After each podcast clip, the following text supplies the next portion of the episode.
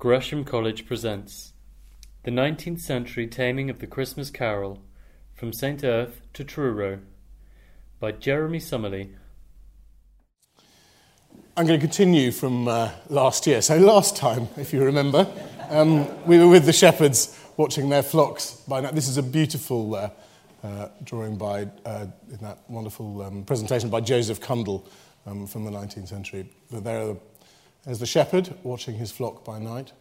Um, we saw uh, essentially that while shepherds watched was the only carol of the 18th century, or at least until uh, 1782, when Hark the Herald came along was allowed to be used. But for full eight decades, While Shepherds Watched was the only carol you were allowed to sing in church. That doesn't mean to say that the carol tradition died, it just means that in church, while shepherds watched was all that you got, which goes part way to explaining why you get so many different tunes to while shepherds watched. We also covered the business that um, a carol, an official carol, is something that has a refrain that appears at the beginning, at the middle, and at the end. In other words, is not a refrain at all, it's a so called burden.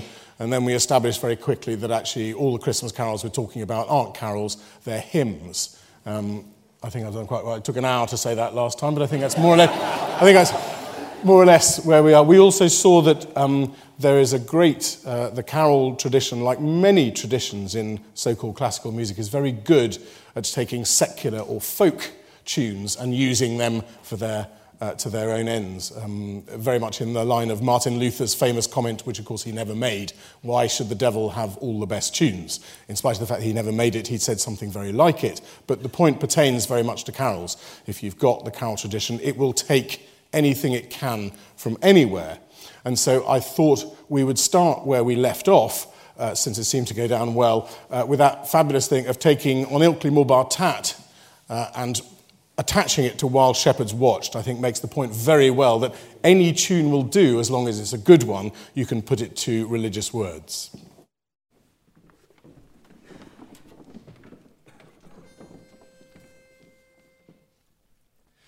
While shepherds watched their flocks by night, flocks by night, or seated on the ground, the angel of the Lord came down, Glory to God, and glory shone around, and glory shone around, and glory shone around.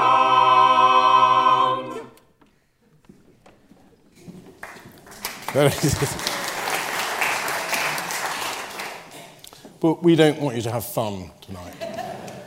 So we're going to deal with this rather dour looking character. This is Davis Giddy, um, who was determined that West Country traditions shouldn't be lost to the 19th century. We do, as will become clear, we do owe him an enormous debt of gratitude. Giddy was born in Cornwall in St. Erth in 1769 in the early years of the reign of George III. He attended grammar school in Penzance. He went to Mathematical Academy in Bristol, and then he studied maths and astronomy at Oxford.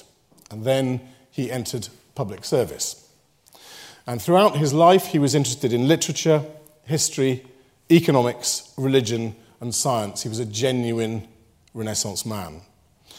He became the High Sheriff of Cornwall by the time that he was 25, and he was Deputy Lieutenant shortly afterwards. And between 1804 and 1832, he was a Cornish Member of Parliament, first for Helston and then for Bodmin for over a quarter of a century. While he was an MP, uh, he adopted his wife's surname of Gilbert. Um, this was because her family owned land and they wanted to perpetrate the name Gilbert, so he took uh, his wife's name. So the way that we'll name these days is Davis Gilbert MP rather than Davis Giddy MA.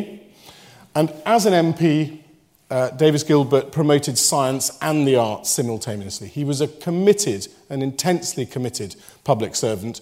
He served on a huge number of committees and slept very little. He was one of those. Um, and he was also, let's give him his full and correct title, he was President of the Royal Society from 1827 to 1830. He really was a quite remarkable man. He died in 1839, right at the start of Victoria's reign, uh, and I think appropriately, he died on Christmas Eve um, of 1839. For somebody that did so much for the carol revival, it's extraordinarily apt, I think, that he died uh, uh, on Christmas Eve. Anyway, in 1822, he published Some Ancient Christmas Carols, and this is when he was in his mid 50s. Some ancient Christmas carols with the tunes to which they were formerly sung in the west of England, collected by Davis Gilbert, FRS, FAS, etc.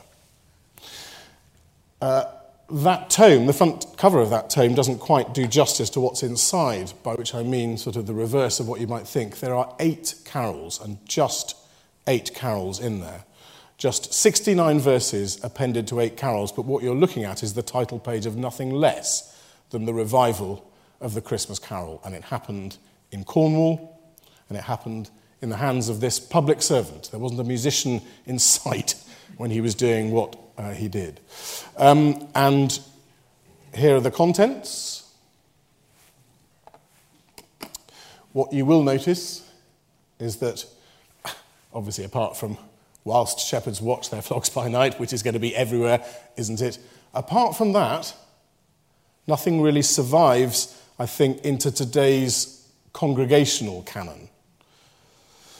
But the first one, the Lord at first did Adam make, and a virgin most pure, which is number three, those do survive in today's choral repertory. If you've done any choral singing, you might have sung those two. But it's interesting to me that actually, of that collection, only while shepherds watch their flocks is the one that you would necessarily recognize. And even that, as you'll discover, was not in a tune that you'll recognize. But nevertheless, this does constitute the Christmas Carol revolution.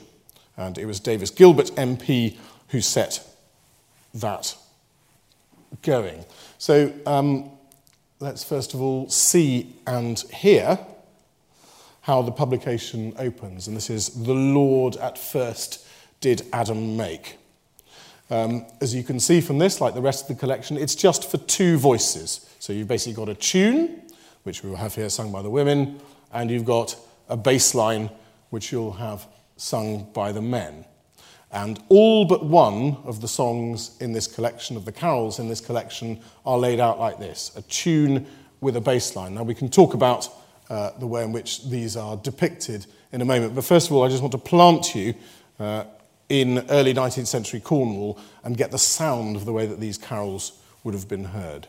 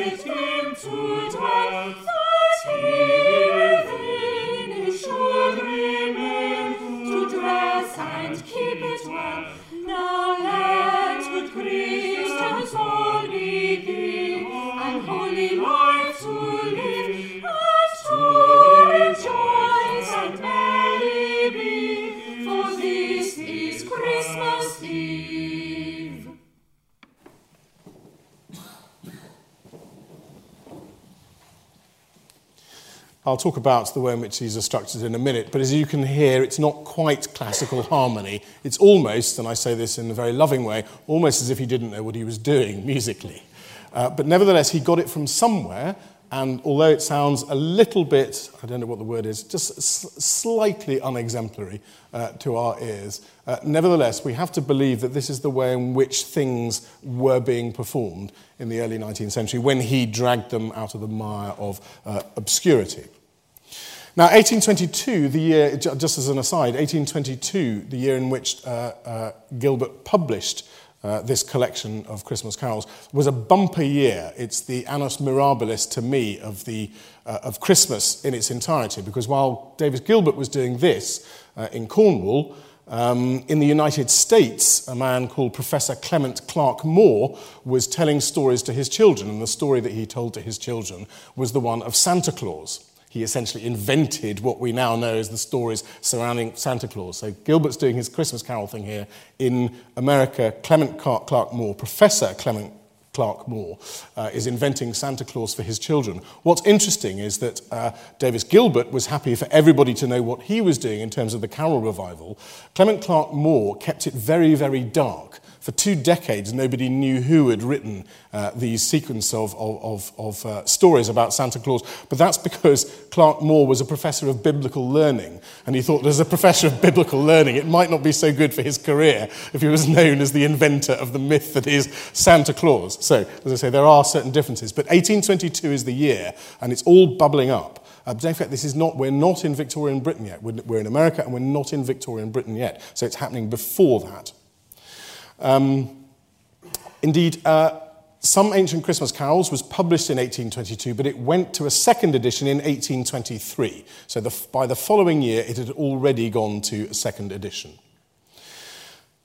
Davis Gilbert did an extraordinary thing when he assembled his uh, carol book because he revived, he revived the carols of his youth and thereby pre- he, he preserved a unique corner of 18th century folk history. Now, at first glance, as you've, you've heard already, the rhythms and harmonies of Gilbert's transcriptions, they look a bit awkward.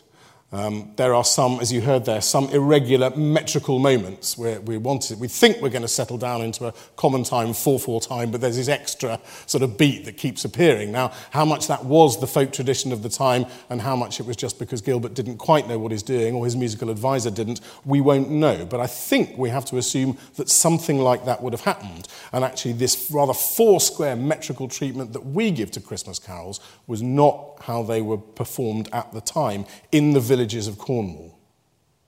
And that's what I think Gilbert does. He captures the folk essence of these pieces and he preserves this music as he remembered it of, old and not, uh, interestingly, through a filter of musical academe, which is how we, we tend to view it now.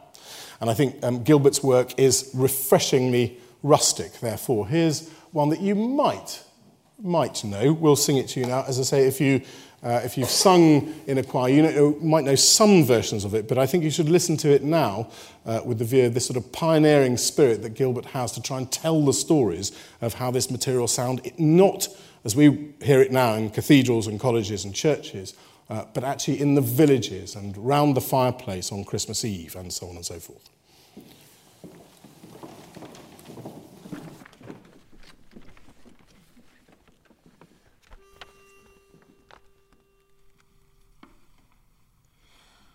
Oh.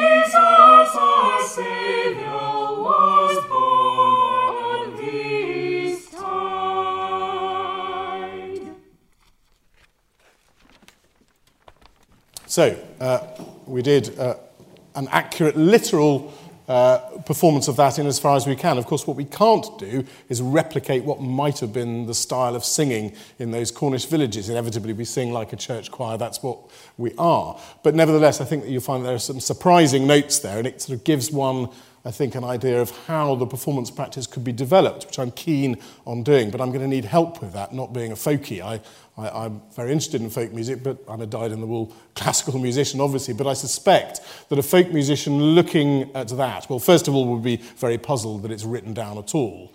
Uh, but I think certainly at looking at that, it might give them some clues of the way in which they might proceed um, to interpret this repertory.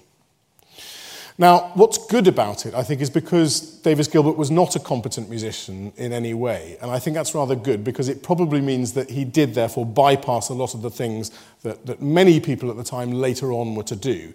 And he basically just got somebody to transcribe the music as he remembered it. It seems that he didn't do it himself. And sometimes they went to manuscripts and sometimes they went around the villages and listened to people performing them.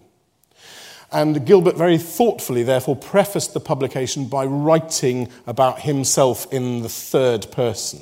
So there's a presentational objectivity when it came to uh, his presentation of these carols in this fabulous 1822 publication.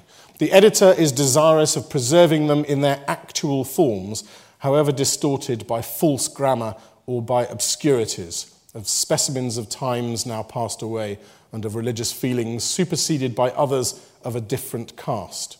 He is anxious also to preserve them on account of the delight they afforded him in his childhood, when the festivities of Christmas Eve were anticipated by many days of preparation and prolonged through several weeks by repetitions and remembrances. I think that's worth pointing out now, as we know Christmas starts weeks and weeks before, but afterwards, it pretty much wraps up as soon as you get to New Year's Day. The old school way of doing it is to wait until Christmas Eve, and then it goes on essentially to February the 2nd, which is when Christmas officially ends. And I think that's what has changed.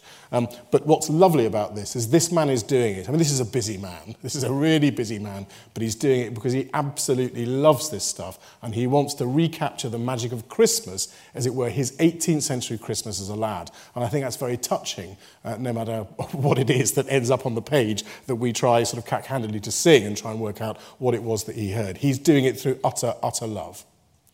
Um, now, it's interesting that, that one of these carols is outed as being a little bit modern. He says, as you can see here at the bottom, apparently less ancient than the others. And I think that's just on some very basic grounds.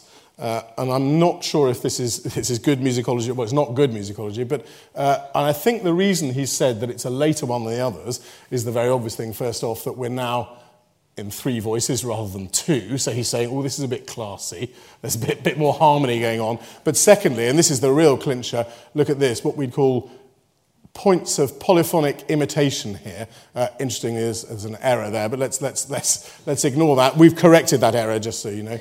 Um, but so he's got, he's got two things. He's got three part harmony, there's classy, and he's also got real class in these polyphonic entries. So that's enough for him at the bottom to put apparently less ancient than the others. I'm not entirely sure I follow that line of argument. I mean, as we know, there's plenty of polyphony was written before 1822, really rather a lot, actually, particularly in England. So I'm not, and also a lot of music in more than two parts. Uh, these mistakes are easy to make. There may be other reasons for him saying those things, but I expect he's just saying, ooh, this is, I, I like this one, but this is sort of on the edge of the sort of thing that I can cope with uh, in terms of its musical reverence.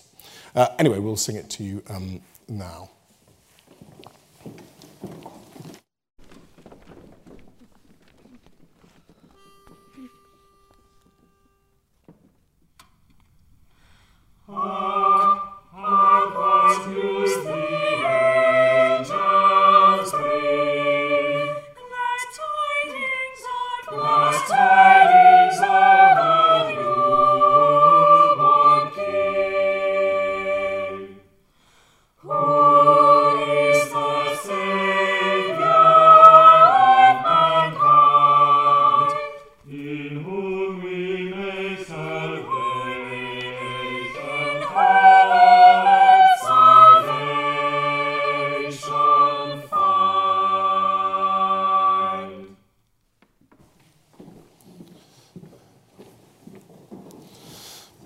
And in doing so, in correcting that note, I realised that I'm doing that thing that I lecture about and editors interfering too much. I've done it myself, couldn't help myself putting that note right because I think I know better. But here it is, a man that's done a lot of research, clearly got somebody to help him, and I go, well, he must have been wrong. So this is the problem that they suffer from, these pioneers. You get people coming along 200 years later and going, they didn't know what they were doing. Um, Here's another one that uh, Davis Gilbert gave us from uh, his childhood. This has an interesting annotation at the bottom, a psalm tune. So this is one of those that would have been sung on Christmas Day in church as well as presumably around uh, firesides in people's houses out on the street. Um, this is one that he included and tells us that it is a religious tune, but he's including it anyway uh, in his collection because uh, there was still music being made in church, the While Shepherds variety being the obvious one. Uh, so that's the inclusion um, here.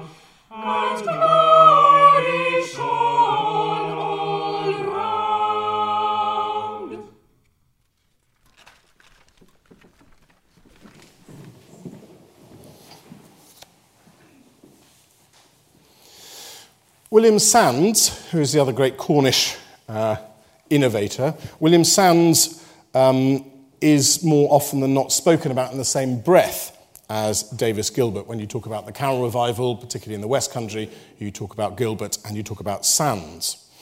And their carol books were published within a dozen years of each other. So Sandys publishes his in 1833 and they formed the vanguard of the early 19th century revival of the ballad carol. Now, Sandys worked as a London solicitor for a dozen years, but his passion was music. So he was a and he did actually take music lessons. So Sandys was a more accomplished musician than Gilbert, but ironically, I think that really creates problems for his transcriptions. Gilbert had relied on transcriptions from a certain amount of written sources, a certain amount of oral tradition, and had people doing the work on his behalf. Sandys engaged in some on the hoof transcription, and he also tried to improve things as he went. And that can be a dangerous thing. He was a trained musician, but he wasn't a professional musician. And one that definitely connected with the Cornish roots um, that, uh, that, that, Sandys um, uh, preserved for us is God Rest You Merry. Now, God Rest You Merry, we actually went through uh, this last year. But if you, uh, in, in London, if you were living in London in the early 19th century, you would have known the London tune, God Rest You Merry Gentlemen. And we talked before about how you can, God Rest You Merry Gentlemen. It could be in the major or the minor, but that's your London tune. But Sandys gave us the Cornish variant, and this is important because it said that this, so this is the one that they would have sung in the West Country, not the London tune at all, and we'll sing it for you now.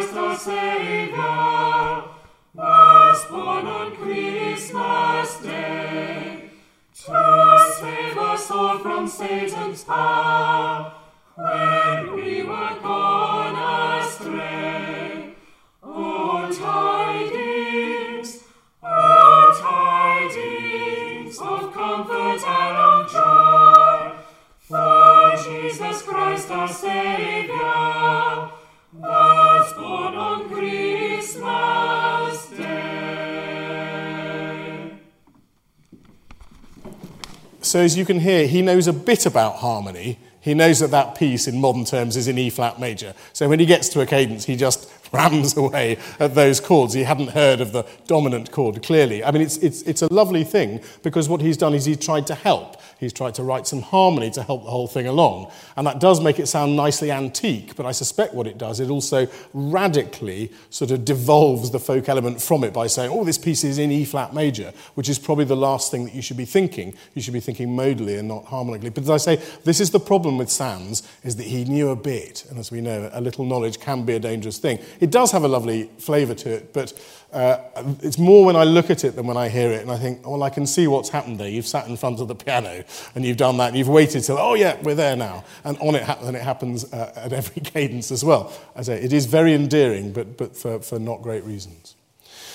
The majority of carols in Sandys's collection are actually words only. There are only 18 with music, so that's a, a lovely thing. You've got very few in the, uh, uh, the, the 1822 collection, you've got very few in the 1833 uh, collection. Um, now, Sandys proves when he's transcribing words that actually he is very good where words are concerned. He seems to be very accurate, right down. His orthography is good, his punctuation is good and coherent. It's only when you get to the 18 musical items that he starts actually not to have an, a good editorial judgment. And that's clearly he was good with words, but not so good with music. Uh, and here's what Hugh Keyte uh, says in the New Oxford Book of Carols. I mean, I'll put this up. I, I, it's harsh, but I think it's, it's accurate. This is Hugh Keyte writing in the New Oxford Book of Carols, which, as we know, is the absolute Bible um, to the modern day scholar. It's got everything in it. The 18 tunes are amateurishly lithographed with major omissions and mistakes, and the musical transcriptions themselves are mostly on a low level. Some are misbarred. Several seem to be fumbling transcriptions from performance with a peculiar style of chordal vamping in the bass stave, which indicates the harmonies without giving the parts.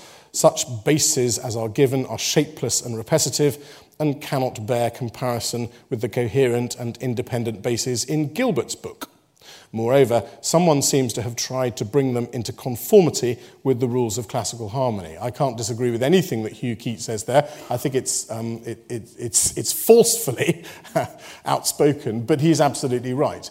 And this is the problem, is that with Gilbert you get something that seems to be genuine. Here you've got somebody that has tried to improve things along the rules of classical harmony, but not quite getting there. When Sandys uh, stuck to two parts, like Gilbert did, it's pretty good. Uh, but when he tries to harmonize, it's not so good. So what I like to do now is to compare, just so you can see, because it, it's, it's all getting quite technical, but I hope for good reason. So what I've done here is I've given you uh, two settings of ostensibly the same carol. So we've got a Virgin Most Pure. Now, you'll begin to recognize this. On the right, this is 1822, this is Gilbert. On the left, this is 1833, this is Sandys. What you will hear, I hope, on the right when we sing Gilbert is something that is metrically, flows beautifully. The bass lines are independent from the tune. They make sense. Certainly in folk terms, they make perfect sense, and in classical terms, pretty much what you'd expect. When you get over to the left with Sandys, Sandys has put it into the wrong meter.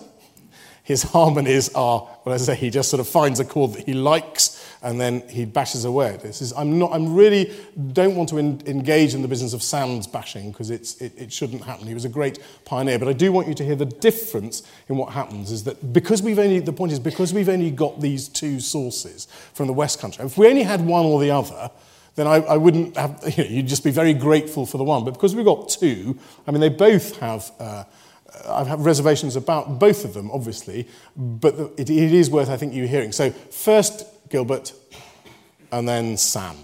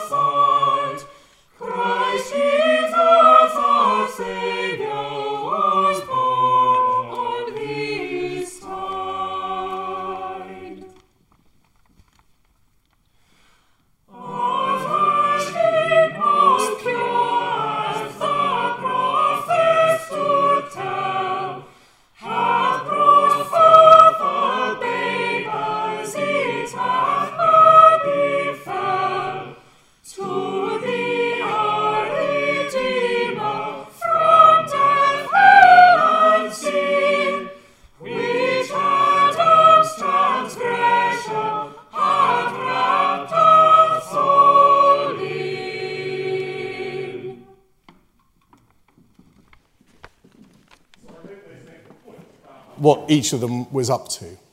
Uh, as I say, Sands comes off very badly when you do a direct comparison, and there is something beautifully flowing about Gilbert's trans transcription that has clearly been interfered with in the Sands. Bless him, he thought he was being uh, helpful. But you can even see it. I mean, even if you're, you don't have a particular facility at reading music, you can look at that left hand, you look at that bottom part, and see that it's somebody just adopting claw positions on the piano and thinking that that will do. Clearly, that is not how it was heard at the time. Um, the 80 carol texts, which form the main body of Christmas carols, ancient and modern, Sandys' 1833 publication, I think are very well presented. Um, and it's just the music that is let down. Um, I suspect what happened was that Sandys decided to have a bit of a go himself. Um, but uh, what he did do was he provided us with the earliest known example of the tune of the first Noel. Uh, um, Gilbert, Davies Gilbert, as it happens, provided a thing that has lasted particularly, um, whereas uh, Sandys actually included uh, um, the, the tune for the first Noel. So this is something we can lock onto. Um, there it is. We'll sing it to you. Again, I don't want to ind- indulge in any more Sans uh, bashing than I need to, but there are, there are issues with it, shall we say.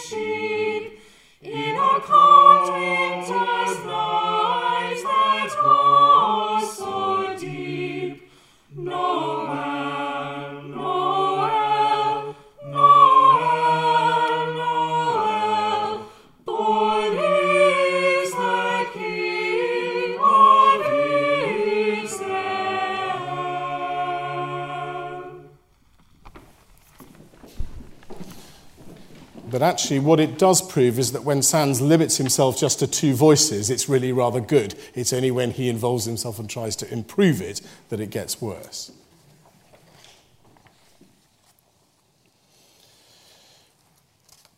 Neither Davies Gilbert nor William Sandys was a professional musician, and I think that's the point. And it's inevitable that what happened next is that rather than having these Georgian amateurs, you began to have Victorian professionals. And that's where the whole game changes massively. And what happened next was these two books.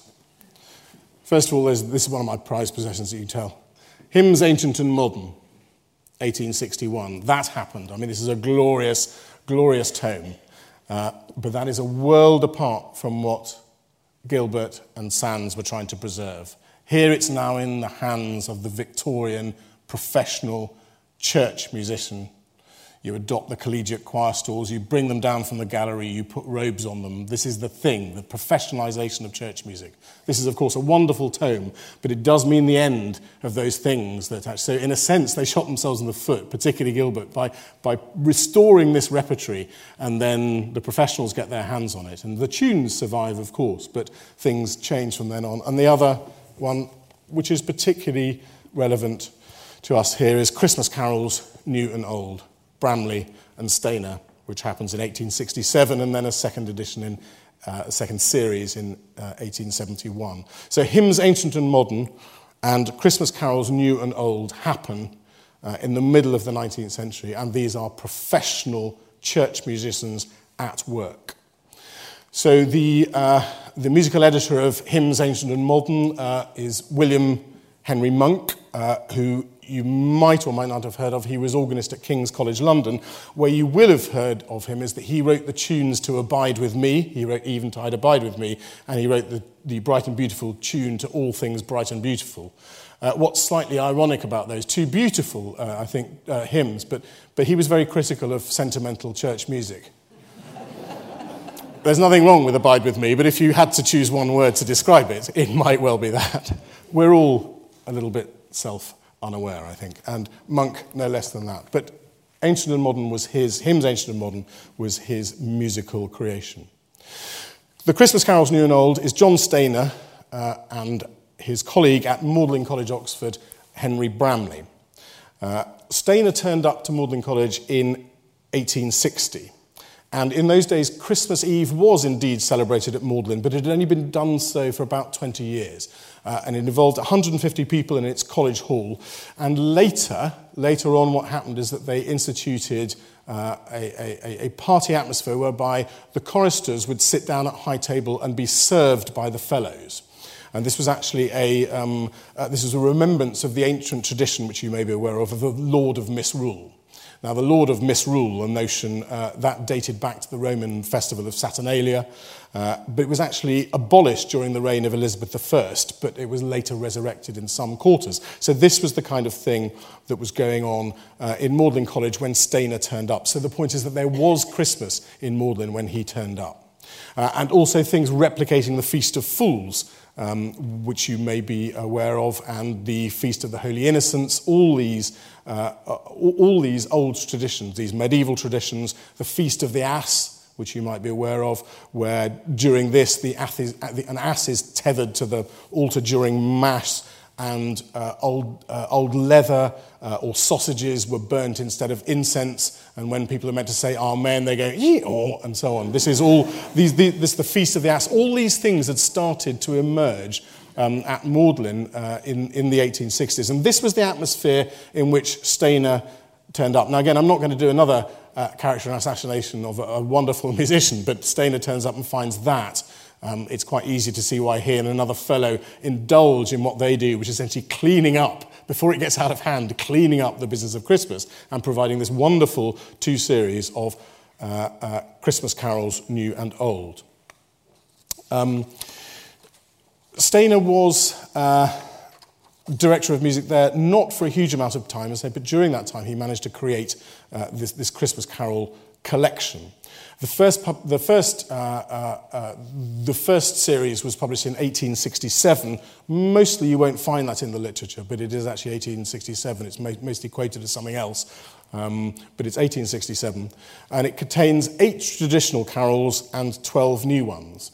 And what I like most about it uh, is that the eight traditional ones are the ones that we now know. You won't know any of the 12 new ones, which is, I mean, I, I suppose that's, that's was ever thus. So, uh, Steggall, Elvey, Ouseley, Dykes, Barnby, Maria Tiddeman, there's a woman in there, excellent, Arthur Brown, and Stainer himself, none of their carols survived, but God Rest You Merry, the first Noel, and Greensleeves set to Christmas words do extremely well. We still know those, but none, interestingly, none of the, so the Christmas carols, new and old, it was the old bit that people wanted. But they persisted at the second series, they persisted and they, uh, uh 12, uh, 10 of the 22 carols uh, were traditional ones, and the others were all new.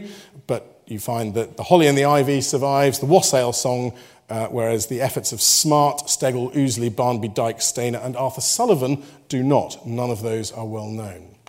but the whole thing is that Christmas is now taking off in a, if there's your, there's your summary of, of what was going on bubbling around there in this professionalization of the Christmas Carol. And here's uh, what happened next. And I think it's uh, interesting what you see at the bottom here the growing use of carols as open air music on winter nights when soprano voices, either of boys or women, are not easily obtained, has suggested the issue of the above the above. I think that's interesting because, again, the, the, the view, and I've been uh, as bad as anybody else as uh, purveying it, the idea that this stuff goes into the church and it doesn't leave, but actually, here we are. Here's this marketing thing for the Christmas carols, new and old, which says, oh, people are going to sing this stuff outside. So, what we've done is we've done a lower voices arrangement so that you don't need the boys, you don't need the women. You can go out there and do it yourselves at midnight on Christmas Eve. Uh, but that's interesting to me. So, it does mean that there is this idea still that there are carols outside and presumably, therefore, in the villages and not just in the towns.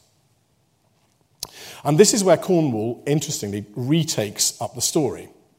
So in 1876, the Church of England creates the new diocese of Truro. Truro is the cathedral town, Uh, and that had been created out of what previously was the Archdeaconry of Cornwall, which was in Exeter Diocese. And in 1877, Edward White Benson was consecrated first Bishop of Truro. You may have heard his name, and you may have heard his name because he went on to become Archbishop of Canterbury. But anyway, in 1877, Truro has a bishop. And carol singing by the church choir on Christmas Eve had been a well established custom, although what had happened was it was generally in the nature of a carol crawl. So they went round to the larger houses of the church going parishioners. And in 1878, in Benson's second Christmas in Truro, there was a request from certain parishioners, presumably those parishioners that didn't own the large houses, and they said, Look, can we not have a proper carol service so we can all hear the choir, the church choir singing, and not just the rich people who live in the large houses? And this is how it is reported in the West Briton and Cornwall Advertiser. The choir of the cathedral will sing a number of carols in the cathedral tomorrow evening, Christmas Eve, the service commencing at 10 o'clock. We understand that this is at the wish of many of the leading parishioners and others. A like service has been instituted in other cathedrals and large towns and has been much appreciated. It is the intention of the choir to no longer continue the custom of singing carols at the residences of the members of the congregation. Now, that's just a very short paragraph, but I think in that, basically Benson's reforms become very clear. He is not having this business of singing only to the rich people. This thing is going to happen in this newly created diocese, in his cathedral. That's where it's going to be, and it's going to be for everybody. And in 1880, the 16th century parish church of St Mary's, which had been acting as Truro Cathedral for four years, was almost entirely dismantled to make way for the Gothic building that you know now. Uh, and while work got underway on the new structure, a temporary 400 seater wooden building was erected. So that's an important thing, is that what's about to happen next, which is the festival service for Christmas Eve, nine lessons with carols, as Benson called it, that happens in a wooden shed. Not in the glorious building that you now know, Truro Cathedral, and not in the glorious St Mary's that you knew before that, but in a large wooden shed. And I think the vision that made that possible is utterly extraordinary. Bishop Benson loved Cornwall and he loved the Celtic culture. His son uh, wrote about it like this My father enjoyed himself to the full, visibly and audibly. He exulted in the poetry, the romance, the old, remote, mysterious traditions of Cornwall. He loved the eager, affectionate people, their pretty talk and ways, their quick religious feeling, their local and personal pride he responded to that. And the other thing that he noticed was that actually in Cornwall, nonconformism was the way forward. His son wrote about his father. He always recognized, quite frankly, that Methodism had kept religion alive in Cornwall when the church had almost lost the sacred flame. And he treated nonconformity as an enthusiastic friend. Essentially, what it is is the Methodists are singing hymns with gusto, and Benson loved that and thought we can use that. What we need is a service in which you get everybody involved, and they'll probably join in, and that's exactly what happened next. Nine lessons with carols. Note the preposition. As we know, it's nine, lesson, nine lessons and carols, but then it was nine lessons with carols. Festal service for Christmas Eve, all the congregation are requested to stand during the reading of the lesson from the Gospel of St. John and the Magnificat. And so, in Truro, in 1880, by the light of gas lamps, the very first service of nine lessons and carols began. Except it didn't. That's absolutely not how it started. It starts like this, interestingly. It starts with the Lord's Prayer, and then you have the responses, the responses that you'd hear at the beginning of Evensong. Genesis 3 8 to 16, read by a senior chorister. This is what Benson did. He was the one that invented the idea of starting with the lowly and building, of course, all the way up to him as bishop. So it's kind of self serving in one way, but it's also a very beautiful way of doing it.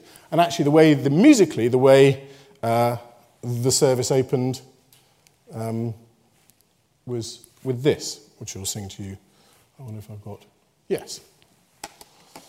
And you should be able to hear instantly what's happened.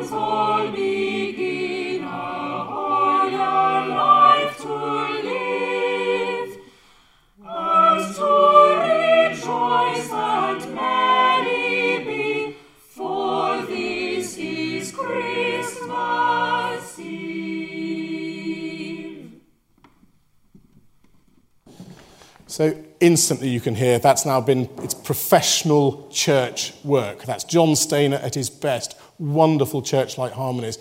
But in only a few decades, it's a million miles away from what happened in Cornwall originally. And that's why I call this the taming of the... There's nothing wrong with John Stainer's harmonies at all. He was a great, great musician and a, a, a very much a 19th century hero of mine. But what's happened there is, well, it's made something very different out of what presumably had been happening in the villages. It's, it's sad in a way, but at least this uh, and its service managed to preserve carols like that. And the end of the service ends with a Magnificat. So this is essentially, its starting point you can see is evensong. They've kept the responses at the beginning, they've kept the Magnificat. It's becoming, fun enough, almost like Vespers, like Roman Catholic Vespers as well. So there are vestiges of that, and then you have your nine lessons with carols, and then ends uh, with a blessing. Now, the 1880 service packed out. It was packed in Truro, not difficult because it was a smaller uh, environment they'd been used to. It was this wooden shed. Um, and perhaps most gratifyingly for, for the bishop, for Benson, as he quotes, many nonconformists as well as churchgoers were present. So his idea worked. Getting, getting the Methodists into his church to sing hymns, it worked. And he repeated the experiment uh, a year later, and then the order of service was published. It was actually published as a book. And just to nip on, because um, we're close to the end now, but to see what happened next, I mean, this is the bit that you'll uh, know about to a certain extent, is that by the time we get to 1918, this has travelled to King's College, Cambridge. The bit of the story I still can't get to grips with, and I'm working on it sort of practically daily at the moment, is what was the specific link that took it from Truro, where it's still performed to this day, the Nine Lessons with Carols. What was it that took it from Truro specifically to King's College, Cambridge. Anyway, there is the, uh, there it is, um, and it references Archbishop Benson, tells you that it was his idea, and then it puts it very much into the Cambridge, uh, the King's College Cambridge Foundation. The service, uh, which was designed by Eric Milner White, who was the dean at the time. He'd been an undergraduate there, then he was chaplain. He went off to fight in the First World War. He was decorated. He came back in 1918. And the whole service, this was not an even song in a sense. This was a service that was all about remembering the dead. 199 members of college, of King's College, Cambridge, were taken in the First World War. 199 from that college. And that's what it's about. It's a memorial for the people that were lost. And as you'll know, this bidding prayer, which is about the same length as the Gettysburg Address, I mean, that's the lesson for us all, isn't it? You want to say something absolutely mind bendingly important, do it in that many words. Um, but it's this, the bit that we know, the last paragraph. Upon another shore and in a greater light. A beautiful bit of writing, and it was that vehicle um, that. Uh, that Milner White wanted to, uh, wanted to perpetrate. So the service starts in candlelight. The boys and the men, as they do now, they come from different sides of the chapel and they end up in the nave by candlelight. and the service begins.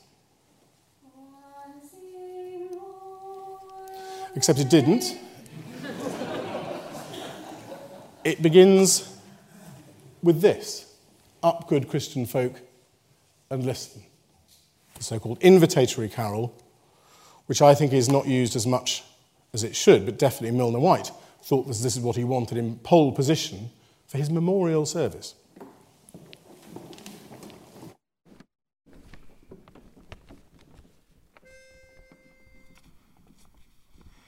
Ding dong ding, ding a dong a ding, ding dong ding dong ding a dong ding.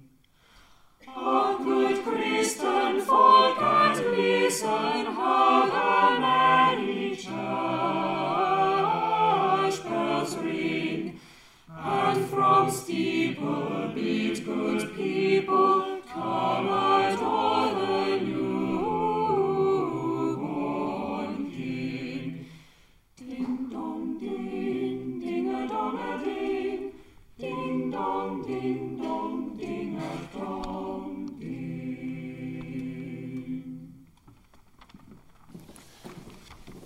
It is a beautiful and very uplifting, optimistic start uh, to this service that Eric Milner White um, created.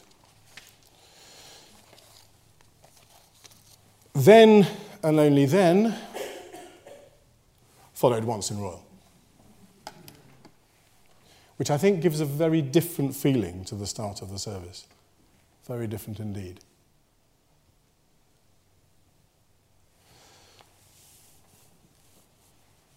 And in those days, Once in Royal started like this.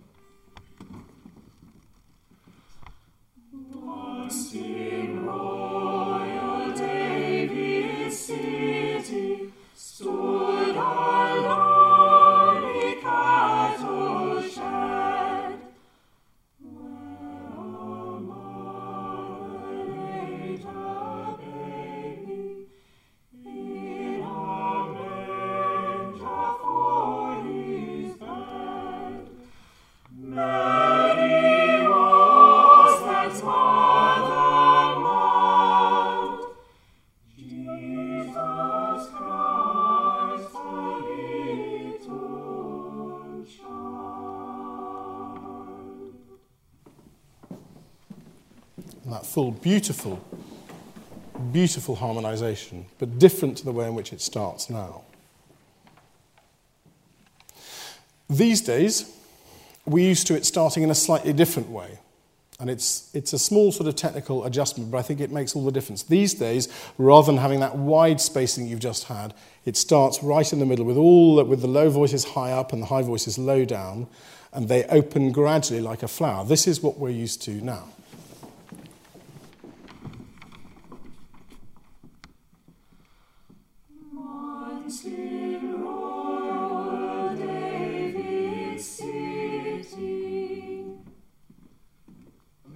A very different effect. It's something that sort of grows open like that flower. And this is attributed, that business of starting like that, is attributed to Daddy Mann, so called. He was the man that served in Kings as their director of music before Boris Ord, so he took them into the 20th century. I don't think he took them into the 20th century very far, but he did take them into the 20th century.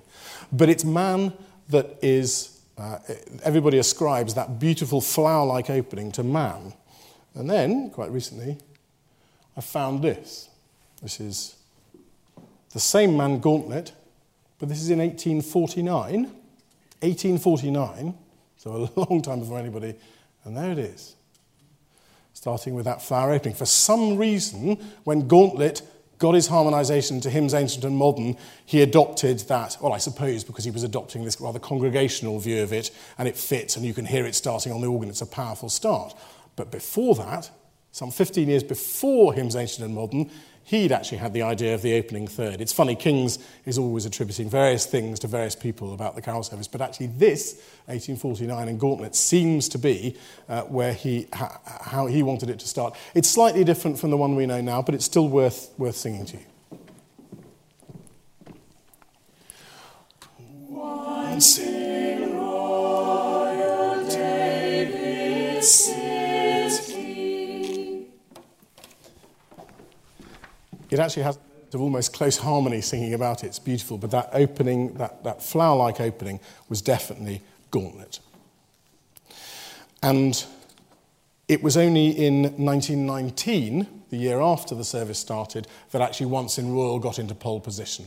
At that point, Milner White heard the service and thought, mm, it's a great carol. The uh, good Christian Folk is a great carol, but actually we wanted to start in darkness with that procession. And since 1919, that's how it's been done ever since. And that's the way I'd like to finish it, not least, finally, to give Ellie the chance to do what we never allow her to do in St. Luke's.